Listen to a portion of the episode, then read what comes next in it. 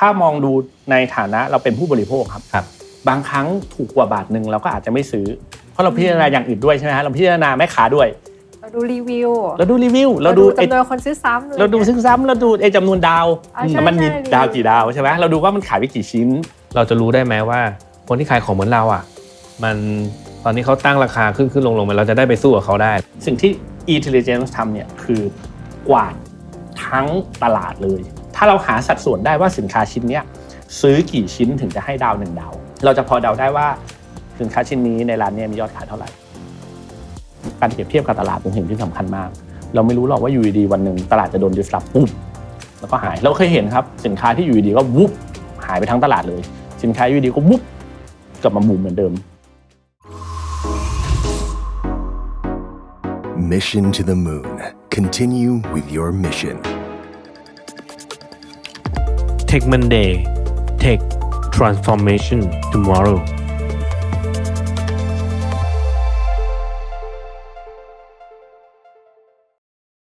สวัสดีครับ ยินดีต้อนรับสู่รายการ Tech Monday นะครับ วันนี้คุณอยู่กับผม แม็กรุ่งฤทธิ์เจริญสุภกุลและคุณบิวปรารถนาสัพริตครับ ค่ะ แขกรับเชิญของเราคุณกล้าค่ะ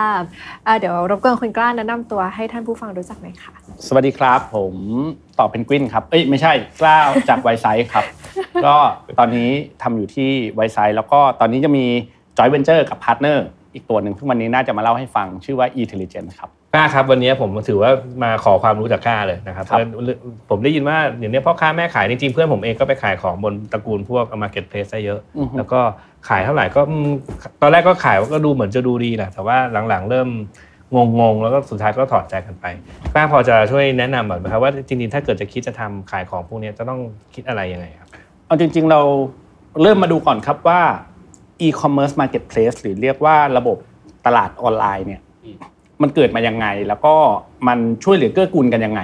นะครับเอาจริงๆ บ้านเราไม่ได้จุดเริ่มต้นเนาะจุดเริ่มต้นมาจากอเมริกา แล้วตอนหลังก็จะมี marketplace สไตล์จีนค่อนข้างเยอะ แล้วก็ตอนเนี้ยที่เรียกว่าครองตลาดออนไลน์บ้านเราเลย ก็คือ marketplace ที่มาจากเมืองจีนจะเป็นส่วนใหญ่ครับนะครับถึงแม้ว่าชื่ออะมันจะอยู่ในบ้านเราแหละก็คือ s h อ p e e กับ Lazada แต่ว่าระบบข้างหลังเขาอะมันก็จะเป็นไม่เทนเซ็นก็อาลีบาบาอืมมันจะประมาณนี้หมดเลยนะครับในช่วงแรกของตลาดออนไลน์อะเขา ต้องการเรียกว่า two side market อ่าก็คือเขาต้องการคนซื้อที่เยอะ เพราะถ้าคนซื้อมาน้อย คนขายก็ไม่อยากมา ไม่อยากมาใช่ขายอืมใช่ไหมแล้วก็ต้องการการการคนขายที่เยอะ เพราะเพื่อว่าจะมาเพื่อจะถ้าคนดึงดูดขายคนซื้อน้อยเหมือนกันคนซื้อก็ไม่มา ให้เราครับน้องนึกนึกถึงตลาดปกติเลยครับตลาดออนไลน์ก็ประมาณนี้ครับเพราะฉะนั้นเนี่ยคนที่เป็นเจ้าของตลาดนะครับเขาก็ต้องผมเอาง่ายๆ คือ spoil อืม spoil ทั้งสองฝั่ง เราจะเห็นโปรโมชั่นมากมายมากมายถ้า เราในฐานะผู้บริโภคก็จะเห็นคูปองเลยลดถูกอืม9บาทส่งฟรีอะไรนู่นนี่นั่นเขาก็สปอยฝั่งแม่ค้าด้วยเหมือนกัน ส่วนใหญ่ก็จะเป็นอะไรนะ ไม่คิดค่าธรรมเนียมอืมใช่ไหมข้อมูลก็ให้โฆษณาก็ลงให้ทุกอย่างฟรีหมด แถมเงินให้ด้วย ประมาณนั้นแถมแถมเงินในกรณีนี้คือให้ส่วนลดกับผู้บริโภค แต่ไม่หักเงินแม่ค้าอืมอ้าวแม่ค้าก็ก็เต็มสิอืมใช่ไหมขายของกี่บาทก็ได้เต็มผู้บริโภคก็รู้สึกชอบ เพราะว่าเขา ต้องการที่จะบิวสร้างเรียกว่าสร้าง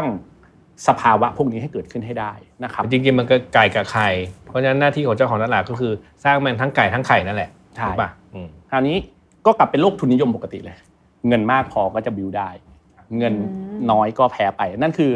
สูตรปกติที่ทำให้ Marketplace แบบไทยๆที่เงินสู้ Marketplace จีนน่ะสู้ไม่ได้ คราวนี้มาถึงยุคปัจจุบันครับ การ spoil นั้นมันมีสัญญาณว่ามันจะจบสิ้นลงแล้วอืมสังเกตไหมว่าแต่ก่อนที่เราบอกว่าเออก็ส่งฟรีส่งฟรีส่งฟรีอืมตอนหลังในหาฐาคูนะปองผู้ยากมากเลยอะก็เริ่มไม่ส่งฟรีละอ่าใช่นะจ่าย 300 บาทได้ same day อืมใช่ไหมฮะบางครั้งเราก็แต่เราก็เริ่มชินแล้วนี่พฤติกรรมผู้บริโภคจากแต่ก่อนที่เราบอกว่าไม่ส่งฟรีไม่ซื้ออืมตอนหลังก็ทุกร้านก็มันไม่ส่งฟรีให้แล้วอะเราก็จำเป็นจะต้องซื้อนะครับ ตอนหลังราคาก็ไม่ได้ถูกมากขนาดนั้นละ ที่เราเห็นเหตุการณ์ตั้งแต่พวกเขาเรียกว่า double day พวกหนึ่งหนึ่งสองสองตัว top เลยก็คือ11 11อืมนะครับยอดการจ่ายเงินของเรามันก็จะลดลง เพราะว่ามันก็ไม่ได้ถูกขนาดนั้นนะครับแปลว่า margin ที่ตัวตลาดเขาเริ่มเลิก spoil อะนะครับมันก็จะประมาณนี้คราวนี้ในในฝั่งแม่ค้าก็จะเหมือนกันจากปกติเขาก็ spoil แม่ค้าเยอะตอนหลังเขาก็ spoil แม่ค้าน้อยลงนะครับจากเหตุการณ์ในช่วงต้นปีนี้ก็จะเห็นเรื่อง GP ก็คือค่าธรรมเนียมของแม่ค้าที่จะต้องจ่ายให้กับ ผู้ให้บริการนะครับ ก็จะสูงขึ้นทันที พอสูงขึ้นปุ๊บอ้าวแม่ในมุมแม่ค้าคืออะไรครับมาจิ้นหายคือแต่ก่อนเห็นคนเขาเอาเอออยู่ดีๆก็ไปเปิดขายของบนพวกมาเก็ตเพลสพวกนี้ เดี๋ยวนี้พอเราพอจังหวะนี้พอไปตามอ้าวโลกมันไม่สวยเหมือนในอดีตแล้วถูกหไม่สวยใช่ เพราะฉะนั้นเนี่ยจากแต่ก่อนเราบอกว่าเออะก็ลดราคาเออะก็ลดราคา เพราะว่ามี Marketplace เขาเขายอมให้หรือหรือว่าได้ข้อมูลมาเอาข้อมูลสามารถที่จะไปยิงโฆษณา ยิงต่อแล้วก็ไปขายในช่องทางอื่นที่อาจจะจ่ายค่า GP น้อยน้อยลงนะครับอย่างเช่นพวก Social Commerce เงี้ยตอนหลังก็ Marketplace พวกนี้ก็เริ่มไม่ได้ให้ข้อมูลกับแม่ค้าว่าลูกค้าคือใครอืมเอาอันนี้ลำบากเลยนะเราเป็นแม่ค้าเราไม่รู้ด้วยซ้ำว่าแม่ค้าคือใคร ถ้าเราเป็นตลาดปกติ เราขอข้อมูลลูกค้าได้นะอืมเรายังเห็นหน้าค่าตากันใช่ไหมกันเพราะว่าลูกค้าไม่ได้ลงทะเบียนกับแม่ค้า ลูกค้าลงทะเบียนกับตลาด ตลาดก็จะรู้ กลายเป็นว่าแม่ค้าเขาไม่รู้พอแม่ค้าไม่รู้อ้าวแล้วจะ โฆษณาไปให้ลูกค้าคนเดิมกลับมาซื้อซ้ำได้อย่างไร ก็ต้องไปจ่ายค่าโฆษณาให้ตลาดอีกอ๋อมาจินก็จะน้อยลงไปอีกประมาณเนี้ยครับ คราวนี้ก็เลยกลายเป็นว่าแม่ค้าก็เริ่มเดือดร้อนละบางครั้งอาชีพนี้กลายเป็นอาชีพหลักของเขาแล้ว จากแต่ก่อนเขาขายเป็นอาชีพเสริมตอนหลังมีแม่ค้าที่เกิดมาขายอาชีพหลักประมาณนี้ แล้วก็การที่จะทำให้ร้านค้าตัวเองขึ้นไปอยู่ในหน้าแรก ๆ เพื่อให้เวลาคนเสิร์ชแล้วเจอเลย ก็เริ่มไม่เจอแล้ว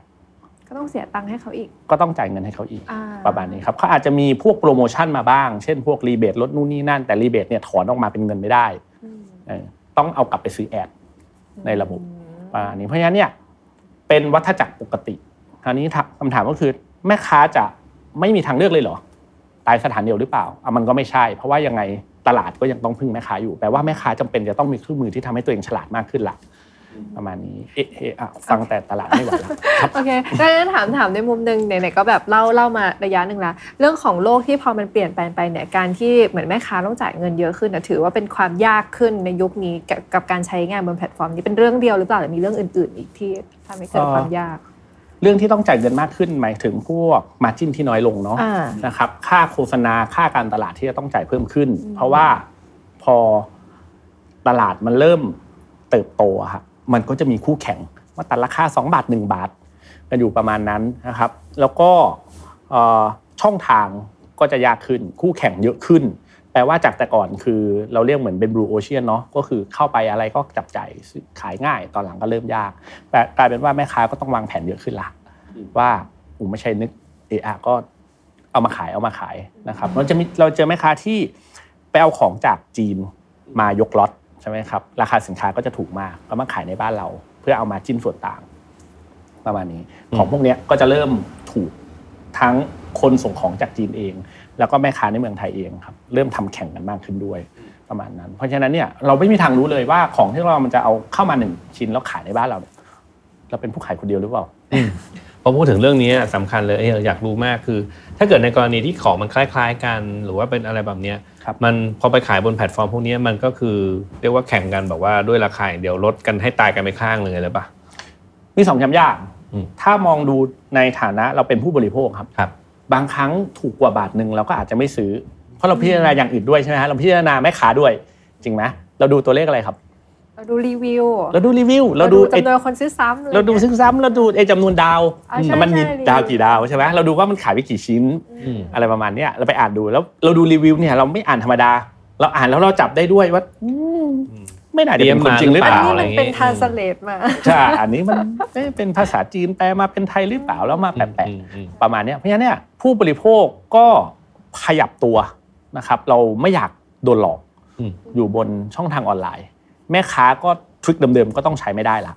งั้นเนี่ยแม่ค้าก็ต้องมาดูครับว่าคู่แข่งเขาทำยังไง เราแน่นอนครับมันมีการสอนการทำการตลาดออนไลน์ว่าโพสต์ต้องใช้รูปกี่รูป รูปต้องเป็นยังไงบ้างเทคที่วางเอาไว้ควรจะต้องเป็นยังไง อันนี้เขาก็ศึกษาผู้บริโภค อันนี้ผมเชื่อว่าตัว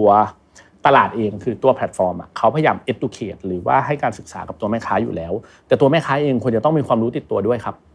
ความรู้ติดตัวที่ตลาดมักไม่ให้ และแม่ค้าควรจะต้องมีคือความรู้ในคู่แข่ง ว่าเขากำลังแข่งกับใครอยู่บ้าง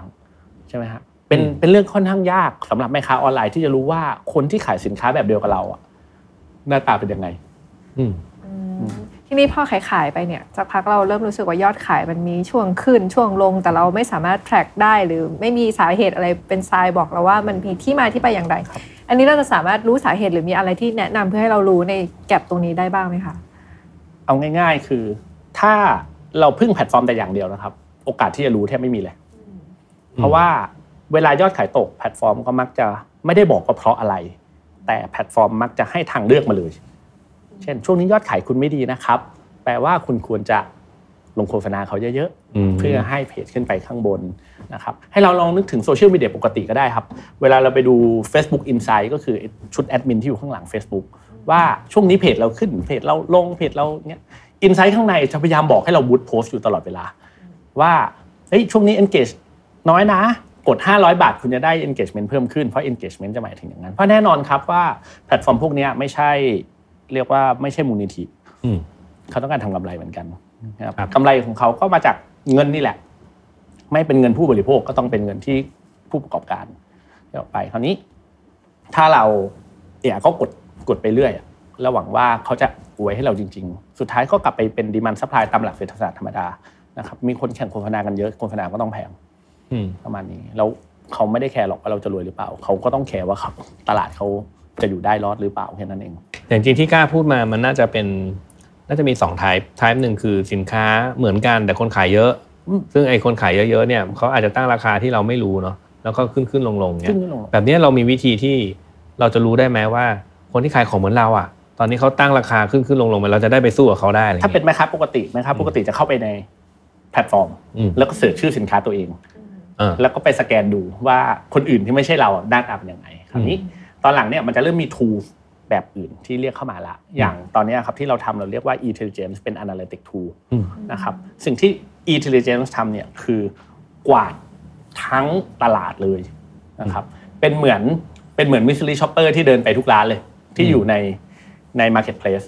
ทางนี้ลองเดาดูว่ามีสินค้าอยู่บน marketplace สักประมาณกี่ชิ้น โอ้โหหลักล้านอะเกินสิบล้านยี่สิบโอ้โหใช่ไหมหลักหลักล้านนี่คือเจ็ดเจ็ดหลักใช่ไหมเจ็ดหลักไม่มันต้องเกินเจ็ดหลักเกินอยู่แน่แล้วเออเกินเจ็ดหลักอะแปดหลักน่นอนอยู่แล้วแปดหลักถึงเก้าหลักไหมเอาถึงไว้ก่อน คิดว่าน่าจะเยอะใช่ประมาณเก้าหลักครับเออเก้าหลักคือประมาณร้อยล้านชิ้นอืมโอ้เราไม่มีทางที่จะไปสแกนหา เจอหรอกว่า มันมีสินค้ากี่ชิ้นดูด้วยตาปกัระนมณเนี้ยนี่นี่ใช่แล้วใหญ่เลยคำตอบคืออะไรคำตอบเราก็ต้องไปเอาบอทมานั่งไต่อืมนะครับเราก็ไปเขียนโรบอทเอนจินเล็กๆก็มาไต่ไปทีละล้านสองล้านไต่ไต่ไต่ไต่ไต่ไปเรื่อยอืมๆนะครับตอนเนี้ยเราเก็บตัวฮอตฮอตได้สักประมาณ 5 ล้านชิ้น อยู่ในระบบของ intelligence นะครับแน่นอนมันคงกวาดไม่ครบทุกตลาดหรอกแต่ว่าเราหวังว่าเดี๋ยวมันจะโตไปเรื่อยๆ แล้วก็เอาไอ้5ล้านชิ้นเนี่ยมานั่งวิเคราะห์ว่าราคามันก็ขึ้นขึ้นลงลงนะครับเอามาวิเคราะห์แบบไม่ต้องสน เลยว่าผู้ใช้จะหน้าตาจะเป็นยังไง เราเห็นภาพรวมของตลาดก่อนเพราะเราเห็นว่าราคามันขึ้นขึ้นลงลงเราสามารถที่จะเดายอดขายได้ด้วย ว่า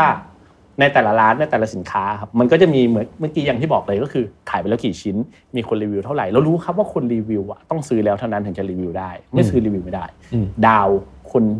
ที่ให้ดาวก็ต้องซื้อแล้วเท่านั้นใช่ไหมฮะเพราะฉะนั้นเนี่ยถ้าเราหาสัดส่วนได้ว่าสินค้าชิ้นเนี้ยซื้อกี่ชิ้นถึงจะให้ดาวหนึ่งดาว นะครับเพราะว่าเราไม่ได้กดดาวทุกครั้งอืมบางครั้งเราก็ไม่ได้กด เราจะพอเดาได้ว่าสินค้าชิ้นนี้ในร้านเนี้มียอดขายเท่าไหร่ พอเดาเราเดาอย่างนี้ได้ทุกร้านค้า เราก็จะเห็นภาพรวมของตลาดละ ว่าอะไรกำลังขึ้นอะไรกำลังลงไม่ต่างอะไรกับเราเป็นพ่อค้าเขียงหมูที่ขายหมูในตลาดสด เราก็ต้องอยากรู้ว่าหมูมันราคาขึ้นหรือราคาลง ตลาดนู้นราคาขึ้นหรือเปล่าตลาดเราราคายังไงประมาณนี้ครับพวกข้อมูลพวกเนี้ยเราเชื่อว่าผู้ประกอบการหรือแม่ค้าควรจะต้องรู้มากๆ ไม่งั้นปรับราคาไม่ทัน ปรับราคาไม่ทันก็ยอดขายหาย เมื่อกี้นี้เป็นไทไม่ป์งั้ไทป์แรกเนอะไทป์แรกที่เออเราขายของเหมือนกันเลย แล้วก็เรามีคู่แข่งเราอยากจะรู้ว่าคู่คู่แข่งเขาทำยังไงใช่ครับกับอีกแบบหนึ่งขายของไม่เหมือนกันอะ ขายของแล้วเราอยากจะรู้ว่าคู่แข่งที่ที่เป็นคู่แข่งเราที่เอ่อแบรนด์ไม่เหมือนกันเนี่ยครับเขาทำยังไงก็ใช้เทคนิคเดียวกันนี่เหรอหลักการง่ายๆถ้าเราลองนึกว่าเราเป็นแม่ค้าขายน้ำพริกแล้วกันอืมนะครับแบบว่าเราก็คุณแม่ตำน้ำพริกอะแล้วก็ตำน้ำพริกแล้วก็เปิดร้านขายอืมนะครับ แน่นอนน้ำพริกแม่เรากับน้ำพริกแม่เขา อืม มันต้องไม่เหมือนกันแหละใช่ไหมครับ แต่ว่ามันก็จะอยู่ในหมวดใดหมวดหนึ่งแหละ ประมาณนี้เราก็จะสามารถไปแอบดูได้ ว่าเขาขายดีไหม เราขายดีไหมนะครับนี่คือคำถามสุดสุดยอดของผู้ประกอบการ คือทำยังไงจะขายดีนะครับข้อมูลวิเคราะห์พวกนี้ก็จะบอกมาได้ คู่แข่งปรับยังไง ราคาเป็นเท่าไหร่ ยอดขายที่เราขายอยู่ ถ้าสมมุติเราบอกว่ายอดขายเราสักประมาณร้อยออเดอร์ต่อวันสามพันออเดอร์ต่อเดือนอืม กับน้ำพริก เราจะรู้ได้ไงว่ามันดี เออ รู้ไงทำไง เอ่อมีพี่ที่เคารพคนหนึ่งเขาบอกว่าธุรกิจอะครับล้วนแล้วใด ๆ ของธุรกิจคือการเปรียบเทียบ อ๋อโอเค ต้องเปรียบเทียบกับคนอื่นทั้งนั้นแหละาจะเปรียบกับตัวเราเองไม่ดีนะครับเปรียบกับคู่แข่ง เปรียบกับค่ากลางของตลาดเปรียบอะไรบางอย่างเสมอ ถ้าเราบอกว่า อุ้ยยอดขายเรา 3,000 ออเดอร์ต่อเดือนเพิ่มขึ้น 10%ในทุกๆเดือนนะ ถ้าคู่แข่งก็เพิ่ม 20%แล้วเขาขายขายอยู่6,000ออเดอร์ว่าอย่างนี้ก็เรียกว่ายังไม่ดี แต่ถ้าคู่แข่งเขาไม่ได้ทำขนาดนั้น อาจจะเรียกว่าดีก็ได้ ประมาณนั้น เพราะฉะนั้นเนี่ยการเปรียบเทียบอยู่ตลอดเวลานะครับการเปรียบเทียบกับตัวเองอาจจะได้มุมหนึ่งในเรื่องเขาเรียกว่า continuous improvement เนาะอืมก็คือการเติบโตไปเรื่อยๆ optimize ไปเรื่อยๆ ตลอดเวลา แต่ว่าการเปรียบเทียบกับตลาดเป็นสิ่งที่สำคัญมาก เราไม่รู้หรอกว่าอยู่ดีๆวันหนึ่งตลาดจะโดน disrupt ปุ๊บแล้วก็หาย เราเคยเห็นครับสินค้าที่อยู่ดีๆก็วุบหายไปทั้งตลาดเลย สินค้าอยู่ดีๆก็วุบกลับมาบูมเหมือนเดิมประมาณเนี้ยนะครับกล้ากล้าทำไวซ์ไซส์มาทุกคนคนในวงการน่าจะรู้อยู่แล้วว่าเออเราคุณกล้าเนี่ยน่าจะเอ่อชาบูเชี่ยวเชี่ยวเราเล่นครับทำไมใส่ครับน่าจะน่าจะเชี่ยวชาญเรื่องข้อมูลโซเชียลพอคสรับมควรอะเออมีข้อสงสัยตอนนี้มาดูเจาะเรื่องข้อมูลทาง Marketplace ละข้อมูลโซเชียลเน็ตเวิร์กกับข้อมูล Marketplace มีความคล้ายคลึงหรือมันแตกต่างอะไรกันไหมอืม ผมมองว่าข้อมูลโซเชียลมันทำให้เราเข้าใจผู้บริโภคในมุมหนึ่งหลัก ๆ ก็คือความรู้สึกนึกคิดนั่นแหละเขาชอบเขาไม่ชอบเขาบ่นเขาไม่พอใจดราม่าทัวลงนะครับหรือแม้กระทั่งแฟนดอมเขาสนับสนุนยังไงเขาชอบไหมที่อินฟลูเอนเซอร์หรือว่าดาราที่เขาชื่นชอบไปสนับสนุนแบรนด์นี้เขาชอบเขาก็ไปซื้อตาม เขาไม่ชอบก็ยอดขายไม่ขึ้นนะครับ อันนี้คือ1 layer ที่เราเข้าใจผู้บริโภค อีกหนึ่ง layer ที่เราสามารถเข้าใจผู้บริโภคได้ด้วยก็คือข้อมูลการซื้อขายนี่แหละ เพราะว่าจุดสูงสุดของ Wisesight อะ Wisesight ต้องการที่จะเข้าใจผู้คนอืมนะครับต้องการที่จะให้ความสามารถในการฟังและเข้าใจผู้บริโภคอะกลับไปอยู่กับภาคธุรกิจเยอะๆไม่งั้นเนี่ยภาคธุรกิจก็จะวางแผนด้วยวิธีการเดา เดาถูกก็ดีไป เดาไม่ถูกก็ซวยไป อยากลดความเสี่ยงก็ไปจ้างเอเจนซี่มาเดาให้หน่อยประมาณนี้เพราะฉะนั้นเนี่ยถ้าเรามีข้อมูลพวกนี้ครับ เราจะเข้าใจผู้บริโภคได้ เราก็จะ เลเยอร์สอง Data Data สองชุดเอาไว้ว่า ถ้าผู้บริโภคเขาชอบแล้วยอดขายขึ้น แปลว่ากลยุทธ์คุณก็ถูก execution คุณก็ถูก ถ้าผู้บริโภคไม่ชอบ ยอดขายไม่ขึ้นอะก็แปลว่าผิดทั้งคู่นะครับ มันจะมีที่ผู้บริโภคชอบ แต่ยอดขายไม่ขึ้นอืมเออกลยุทธ์อาจจะถูกแต่ execution คุณอาจจะผิดหรือเปล่าอืมกับอีกพวกหนึ่งก็คือ ผู้บริโภคไม่ชอบ แต่ยอดขายไม่กระทบอืม ก็มีแล้วเราเคยเจอนะครับ ก็คือ ข้างบนโซเชียลด่ากันยังไงก็ได้ยอดขายไม่เคยตกอืมอืมถ้าถามในมุมผู้บริหารแคร์ไหมครับ ก็ไม่แคร์บนโซเชียล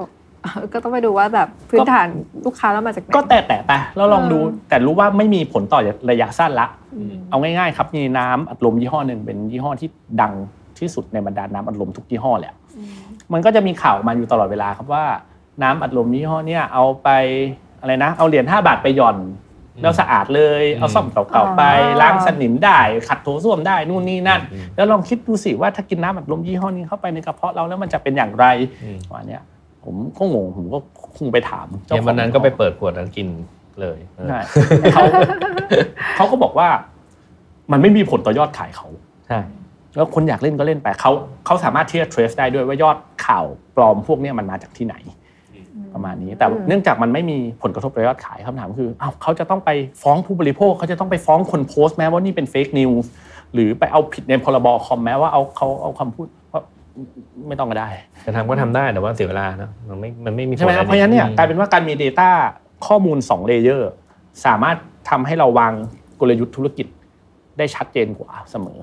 ประมาณนี้ครับ แล้วก็ข้อมูลประเภทยอดซื้อขายอยู่บน Marketplace อะ เอาจริง ๆ นี่ไม่ใช่ครั้งแรกในบ้านเราที่กำลังจะมีนะครับเอ่อต่างประเทศอะมีมาอยู่เรื่อย ๆ อยู่แล้ว ในอเมริกานะครับอีคอมเมิร์ซอันดับหนึ่งของอเมริกาคือ Amazon นะครับเขาก็มี tool ตัวนี้เลย ที่เอาไว้ไปไต่อยู่สินค้าอยู่ใน Amazon นี่แหละ แล้วก็เอาไปบอกแม่ค้าว่าสินค้าของคุณเป็นยังไง ตอนนี้คู่แข่งคุณก็ยิงแฟลชเซลลนะอืมแล้วเขาเลือกยิงแล้วคุณควรจะไปยิงต่อไหม เพราะยิงชนกันยังไงก็แยก แยกออเดอร์ใช่ไหมครับลูกค้าก็ก็สวยทั้งคู่ เพราะฉะนั้นเนี่ยปล่อยให้คู่แข่งยิงไปก่อน แล้วเราก็ยิงตามก็ได้ คนที่หลุดขบวนนั้นก็จะมาซื้อขบวนเรา ยอดขายเต็มถ้าอย่างนั้นใน tools เนี่ยมันบอกอะไรได้บ้างเมื่อกี้บิวฟังมันน่าจะมีบางเรื่องเรื่องของราคา เรื่องของการซื้อซ้ำเรื่องของแบบแคมเปญที่คู่แข่งก็ทำอยู่ไม่มีเรื่องอื่น ๆ ที่มันเปรียบเทียบเอ่อมันแบ่งอยู่ 3 ส่วนหลักๆ ส่วนที่ 1 คือดูร้านชั้นคนเดียว ดูร้านชั้นเลยเอ่อเราเรียกมันว่า shop analysis นะครับ แม่ค้าหนึ่งคนไม่ได้เปิดร้านร้านเดียวบน marketplace เฉลี่ยแล้วเขาเปิด 5-7ร้านนะครับข้ามแพลตฟอร์มไปข้ามแพลตฟอร์มมา เพราะว่าเวลาเราไม่ซื้อร้านนี้ร้านนี้ถูกกว่าร้านหนึ่งก็เจ้าของเดียวกันไม่เป็นไรอ๋อเอาเป็นปกติเวลาเราไปเขียงหมูในตลาดนะครับเขียงไหนก็เจ้าของเดียวกันอืมผมเริ่มสังเกตสังเกตได้ละเออหลังๆ เวลาเสิร์ชมาเจอสินค้าหน้าตาเหมือนกันเลยแต่คนละร้านราคาก็ใกล้ ๆ กันนั่นแหละ อืมสุดท้ายก็ ก็คงต้องเลือกสักร้านสุดท้ายเจ้าของก็ได้อยู่ดีนี่เองใช่มันมันเป็นหลักการของการเลือกสินค้าอ่าฮะเราเห็นชิ้นแรกเราไม่ซื้อหรอกเราไปซื้อชิ้นที่สองชิ้นที่สามเออจริงด้วยขอให้เราเป็นเจ้าของร้านที่สองและสามอยู่ก็ไม่เป็นไรไงออมันคือกลยุทธ์การขายธรรมดานะครับเพราะฉะนั้นแต่ว่าแพลตฟอร์มอะเวลาเราไปดูหลังร้าน เราต้องเอาออเดอร์ของ3 4ร้าน5ร้านที่เราเปิดต้องมา consolidate รวมกันใช่ไหมมันไม่มี tool ที่ทำแบบนั้นให้ เราก็รู้ไอ้เนี่ยเป็นความเจ็บปวดของของ แม่ค้าที่ขายของออนไลน์ว่ายิ่งเขาเปิดหลายๆร้านเนี่ยเขาจะต้องเอา Data มารวมกัน และอย่างที่บอกไปตอนแรกครับก็คือฝั่ง Analysis ของตลาดอะเขาไม่ค่อยเอื้อให้แม่ค้าทำพวกนี้เยอะอือฮึประมาณนี้ อันนี้ก็จะเป็น Shop Analysis เขาก็จะบอกได้ว่ายอดขายขึ้นเท่าไหร่ สินค้าตัวไหนขายดีประมาณนี้ อันที่สองจะเป็น Market Analysis ละเราก็จะเห็นทั้งตลาดเลย คู่แข่งเป็นยังไง สินค้าตัวนี้ยอดขายภาพรวมของทั้งตลาดมันดีขึ้นไหม ถ้าภาพรวมของตลาดมันดีขึ้น แต่ยอดขายเราไม่ขึ้นเราก็อีก something wrong แต่ถ้ายอดขายเราดีขึ้นเนิบๆแต่ภาพรวมของตลาดมันตกลงก็ไม่รู้แหละ ฉันกำลังแย่ง market share ได้ ฉันก็จะเอาประมาณนี้ใช่ไหมครับเพราะฉะนั้นเนี่ยแม่ค้าก็จะเห็นภาพรวมของตลาดได้มากขึ้น ฝั่งที่ 3 เป็นฝั่งที่ยังไม่ได้ cover แต่เดี๋ยวน่าจะ cover ให้คือฝั่ง financial เรารู้ว่าธุรกิจค้าปลีกมันจำเป็นต้องใช้เงินหมุนเยอะนะครับ หนึ่งในความเดือดร้อนของแม่ค้าก็คือไม่สามารถเข้าถึงแหล่งเงินทุนได้นะครับเราไปขอกู้แบงค์ไม่ได้ครับเราเป็นแม่ค้าออนไลน์ ไม่มีใครสามารถที่จะไปไม่มีเครเขาเรียกว่าไม่มีเครดิตเนาะใช่ไหมอืมหรือว่าไงเรียกว่ามันพิสูจน์ยากมากอืมคำถามก็คือถ้าเราบอกว่าผมเป็นแม่ค้าออนไลน์ผมไปกู้แบงค์สวัสดีครับ นี่เป็นยอดขายผม ยอดขายน้องเข้ามาจากไหน ก็เป็นบัญชีออมทรัพย์ธรรมดาที่เราต้องไปถอนเงินออกจากตลาดใช่ปะธนาคารก็แบบ จริงเหรอเออมันเชื่อได้หรือเปล่าอะนะ ธนาคารก็จะวิ่งกลับไปถาม Marketplace อืมคิดว่า Marketplace ให้ข้อมูลไหมครับ ไม่แน่เขาปล่อยกู้เองต่างหากๆอ๋อเออใช่ใช่ไหม Marketplace เขาปล่อยกู้เองเพราะฉะนั้นเนี่ยฉันไม่ได้แบงก์ก็ไม่ควรจะได้นั้นเอาแล้วใครซวยล่ะครับ แม่ค้าก็ซวยอืมขอกู้ไม่ได้นั้นคนที่เป็นคนกลางในการที่จะเป็น income proof ให้นะครับ อาจจะแม่นมั่งไม่แม่นมั่ง แต่เราพอเป็น income proof ให้กับแม่ค้าให้กับทางสถาบันได้ว่า เอาข้อมูลนี้ไปยืนยันนะอ๋อโอ้ดีนะดีนะช่วยได้เยอะเลยนะแม่ค้าก็จะอย่างน้อยเราเป็นคนกลาง เพราะว่าเราไม่มีเอี่ยวกับใครทั้งทั้งหลายทั้งปวงแล้วทำให้แม่ค้าเราสามารถที่จะไปขอขอแรงเงินกู้ได้ แน่นอนครับมันก็จะเป็น SME loan มั่ง personal loan มั่งก็ว่ากันไป แต่ว่าอย่างน้อยเขายังยอมมีทางออกละอืมประมาณนี้ในมีการข้อมูลที่จะเาสินค้าเข้าาไม่ได้พูดที่เราไม่ได้เป็นคนบอกเอง แต่มีตัวกลางเป็นตัวช่วยบอกอีกทีหนึ่งความน่าเชื่อถือมันก็สูงขึ้นเป็น third party ครับ เราก็จะให้เป็น third opinion ส่วน credit scoring อันเนี้ยก็แล้วแต่แบงก์ละว่าแบงก์จะจะเอาตัว income proof ของเราเนี่ยไปยืนยันใน credit scoring ขนาดไหน อันนี้ก็แล้วแต่นโยบายของแบงก์แต่เราถือว่าเราก็เปิดโอกาสที่ให้แม่ค้าที่อยู่ในระบบของ e-intelligence เนี่ยมีโอกาสที่จะเข้าถึงแหล่งเงินกู้ได้มากขึ้น ตอนนี้มีดีลอยู่กับ2อสแบงก์แล้วแล้วเดี๋ยวประกาศอีกทีนะครับอ่าเวลาทำเกี่ยวกับระบบที่มีการยุ่งเกี่ยวกับข้อมูลเนี่ย เดี๋ยวนี้มันพอพูดถึงเรื่องนี้ปุ๊บไอ้เรื่องของ privacy PDPA มันต้องมาละครับเออกล้ามีวิธีจัดการกับ privacy ยังไงมางก็เป็นเรื่องปกติครับในเรื่องที่เป็นข้อมูลส่วนตัวก็ต้องขอ consent เนาะในเรื่องที่เป็นข้อมูลที่เราไปเก็บมาจากสาธารณะนะครับเราก็อยู่ในระดับอ่าเป็นผู้ประมวลผลข้อมูลคือ data processor แปลว่าความรับผิดชอบอยู่กับผู้ใช้ ถ้าผู้ใช้เนี่ยไป ดูข้อมูลทั้งตลาด แล้วก็จะมีข้อมูลของทั้งตลาดมาให้ แต่แน่นอนเราไม่รู้ว่าครับร้านช็อปสามหนึ่งสองสี่เจ้าของเป็นใครอืมเราอาจจะไม่รู้นะครับเพราะฉะนั้นเนี่ยเข้าไปดูในในระบบเราจะเห็นมีอยู่ 18 ร้านค้าที่ขายของเหมือนกันกับเรา เราไม่รู้หรอกว่าเจ้าของเป็นใครบ้างอืมเพราะว่า 5 ร้านอาจจะเป็นของเราเองก็ได้ อีก 13 ร้านอาจจะมีเจ้าของอีกเจ้าหนึ่งเพราะฉะนั้นสุดท้ายก็คือแข่งอยู่แค่ 2 เจ้าอ๋อคือข้อมูลที่มันเป็นลักษณะข้อมูลของร้านค้าเนี่ยเอ่อ ไม่เกี่ยวข้องกับ PDPA เลยเพราะเราระบุตัวตนไม่ได้ถูกไหมใช่ครับอืมเราอันนี้ก็โอเคเพราะบางทีเราไปเห็นในช็อปเราก็ไม่รู้ใช่ไหมครับว่าเป็นใครประมาณนี้ คราวนี้เราไม่ได้เข้าไปก้าวล่วงเกี่ยวกับเรื่องความเป็นตัวตนนะครับหรือว่าเจ้าของร้านเป็นใคร เราแค่อยากให้เห็นทั้งตลาดเพราะจริงๆเวลาเราดูตลาดอะเราไม่ต้องเจาะข้อมูลรายบุคคลอัน social listening ก็เหมือนกัน อย่างนี้ก็เรียกได้ว่าถ้าถ้าสมมุติว่าคุณเปิดอะไรก็ตาม แล้วคุณสามารถดูได้ด้วยตัวเอง ข้อมูลพวกนั้น ระบบเราก็สามารถหาระบบมาดูข้อมูลไปได้ด้วยเหมือนกันถูกไหมให้ให้ดูง่ายๆ อะไรใด ๆ บนอินเทอร์เน็ตถ้าไม่ต้องล็อกอินเพื่อเข้าไปดูแปลว่าเป็นสาธารณะอืมใช่ไหมฮะ Facebook มีบางส่วนที่ไม่ต้องล็อกอินเราเข้าไปดูได้อย่างเช่นเพจอืมใช่ไหมแต่ถ้าบอกว่าโปรไฟล์เพื่อนเงี้ยยังไงก็ต้องล็อกอินเข้าไปดูอืมเอ้ยเพราะฉะนั้นเนี่ยข้อมูลโปรไฟล์เพื่อนต่อให้โพสต์เป็นสาธารณะ เราก็ต้องล็อกอินเข้าไปดูไอ้พวกเนี้ยก็ไม่ไม่ได้สาธารณะจริง ก็อยู่ภายใต้กฎหมาย PDPA อยู่ดีนะครับประมาณนี้เพราะฉะนั้นเนี่ย สบายใจได้ เพราะว่ายังไงเราเราจะต้องทำงานกับสถาบันการเงิน เราจะต้องทำงานกับภาครัฐนะครับเพราะว่าตัวโครงการ Intelligence เองเนี่ยก็ไม่ได้เป็นไวไซต์ทำคนเดียวนะครับไวไซต์ร่วมกับไพรซ่าแล้วก็ได้รับเงินลงทุนจากภาครัฐด้วยนะ อันนี้ก็ต้องขอบคุณทางดีป้า ที่เขาร่วมเล่นด้วย เขาเห็นโครงการนี้เป็นหนึ่งในโครงการที่น่าจะช่วยผู้ประกอบการได้ประมาณนั้นนะครับ ถ้าอย่างนี้คนฟังเขาเริ่มรู้สึกว่าสนใจแล้ว อยากมีเอ่อระบบที่มาช่วยวิเคราะห์แบบนี้เขาจะเริ่มต้นจากอะไรดีคะก็ฟังรายการนี้ให้จบโอเคกดไลค์กดแชร์ subscribe ด้วยด้วยนะครับอะไรประมาณนั้นแล้วก็ลองเข้าไป search ดูหาหัวข้อนะครับมันชื่อว่า intelligence intelligence เนี่ยมันย่อมาจาก e-commerce retail intelligence อืมนะครับพิมพ์ถูกพิมพ์ผิดไม่เป็นไรเราเชื่อว่า Google น่าจะลิงก์ไปให้ถูกที่จนได้แหละนะครับแล้วก็น่าจะมีเอ่อเนื้อหาที่ถูกแชร์ออกมาเรื่อยๆเกี่ยวกับข้อมูลพวกนี้ ผมเชื่อว่าตัวนี้มันยังเป็นจุดเริ่มต้นของแม่ค้าออนไลน์ในบ้านเราที่จะมีข้อมูลวิเคราะห์แน่นอนแหละเขาคงไม่ได้มาโฟกัสเกี่ยวกับเรื่องการทำวิเคราะห์การทำวิจัย หรือการจัดการข้อมูลแบบที่ Wisesight ทำแต่ว่าเราจะพยายามทำให้มันง่ายมากขึ้น เพราะว่าสิ่งที่เขาควรจะโฟกัส คือลูกค้าของเขาคือผู้บริโภคของเขา มันก็จะมีข้อมูลที่ค่อยๆ feed มา เวลาเราขายทิชชู่อาจจะเป็นแบบหนึ่งเราขายน้ำยาเช็ดรองเท้าเอ๊ะเป็นแบบหนึ่งเราขายครีมที่ต้องมีออยไม่มีออยอาจจะต้องเป็นอีกแบบหนึ่งอืมประมาณนี้ครับเพราะฉะนั้นอินไซต์แต่ละประเภทเนี่ยอาจจะใช้ไม่เหมือนกันก็ได้เรียกได้ว่าวันนี้สาระของการอ่าหาทางหาหาทางรอดบน e-marketplace อย่างเงี้ยนะได้มาเต็มๆเลยขอบคุณกล้ามากครับที่ให้เวลากับทางรายการวันนี้นะครับก่อนจากการกล้ามีอะไรอยากจะฝากให้ท่านผู้ฟังไหมครับครับ ก็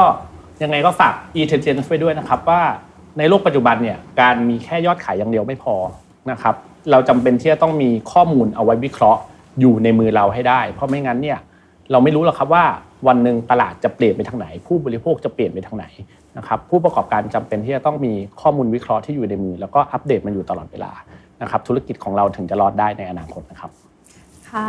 ก็วันนี้นี่ถ้าเกิดอยู่เป็นลูกค้าดูรีบเข้า Google ไปเสิร์ชหา intelligence แล้วนะ ก็คืออยากรู้เหมือนกันว่า ตลาดปัจจุบันเป็นยังไงเผื่อเราจะได้ยอดขายดีขึ้นมากยังไงวันนี้ขอบคุณคุณกล้ามากๆค่ะขอบคุณค่ะขอบคุณขอบคุณครับ และขอบคุณทุกท่านที่ติดตามค่ะจนกว่าจะพบกันใหม่สวัสดีค่ะครับ